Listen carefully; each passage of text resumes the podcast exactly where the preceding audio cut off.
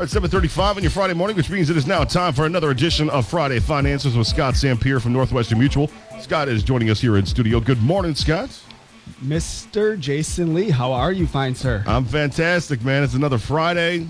It's, yes. You know, we got a fun weekend coming up and tons of fun stuff going on around the area. We just wrapped up Halloween. We're already in November. Holy cow. I know. It's crazy. How was your Halloween? Halloween was awesome, man. It was a good time. We did some trick-or-treating up on North 3rd, went to the Cherry Creek Halloween party afterwards, and Bella got plenty of candy. Jess and I were happy because we were home, ready to have some food at like 7:30 at night. It was beautiful. Yeah, it got started pretty early. I pulled into the driveway. There was about 4:30. There's already kids knocking at my door. I said, holy cow, I better get at it. Ran out of candy twice. Had to hand out taffy, which is so embarrassing. So my house gets like egged or something. I understand. Yeah. Watch but it was awesome, man. I love seeing the kids out there trick-or-treating, having a good time, and yeah, we had good weather for it too. Yeah, time for that. So. It really was good weather, certainly for trick-or-treating for sure. Well, what is on the docket today, Scott? Oh, I love this topic today. And I have a hard time saying this word, so I'm going to get through this, but ways minimalism can help your finances. So It's a great topic, and I think it's been out there in the news, so it's important to talk about. But Jason, what minimalism is it's a movement that kind of focuses on reducing clutter in your life. And that can be both physical objects or other mental distractions like an annoying boyfriend or girlfriend or something out there. I don't know. But what that can allow you to do is, you know, prioritize your spending, embrace the things that are most important to you. So this could carry out over into how you spend money, and that can focus spending more on experiences like a vacation versus acquiring more items like shoes or clothes or electronics. You know, we all have those, maybe some guilty. Oh yeah. Yeah. Right. I'm a gadget guy, dude. So like anytime any like, you know, smartwatch or whatever stuff comes, I'm like, oh. You're the latest and greatest Apple Watch guy. No, I'm an Android person, but but that's tough for me.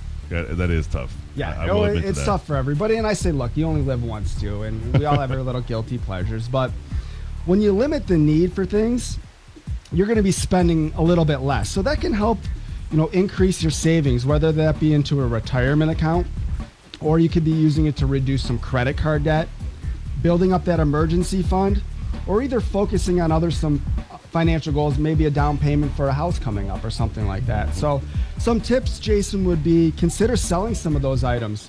I know we've talked about this. I've moved twice, moved up here and then just bought a house in May, and I finally got around to getting our storage unit cleaned out. Holy cow. Ugh. So I went right on to, I know, it was, moving is, I don't care if you move across the street, it's a nightmare. Yeah. But and you've moved twice too. Oh, yeah. So yeah, we can relate.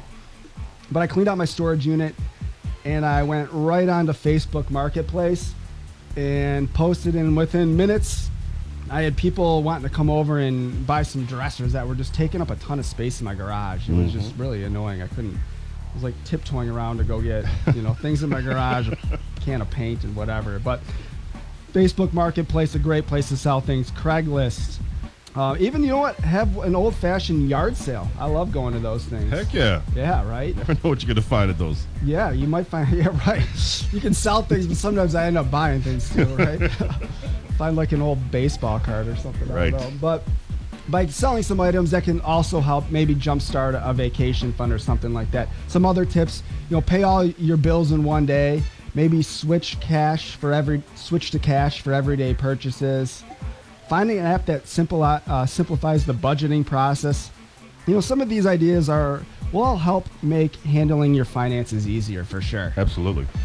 You know what, Jason, and I read this quote the other day, and I love this. I'm going to put together maybe a little list of quotes that we've gone over the last few months that we've been doing this, but too many people spend money they haven't earned to buy things they don't want to impress people they don't like. Man, that is... Drop the mic, Scott. That's awesome, man. That right there is... people, that is something that you should etch into your forearm. Have it tattooed today. And because that is so unbelievably true. Yeah, wow. Yeah. You know what? I think simplicity is the ultimate sophistication. But Jason, look, we all got to make money.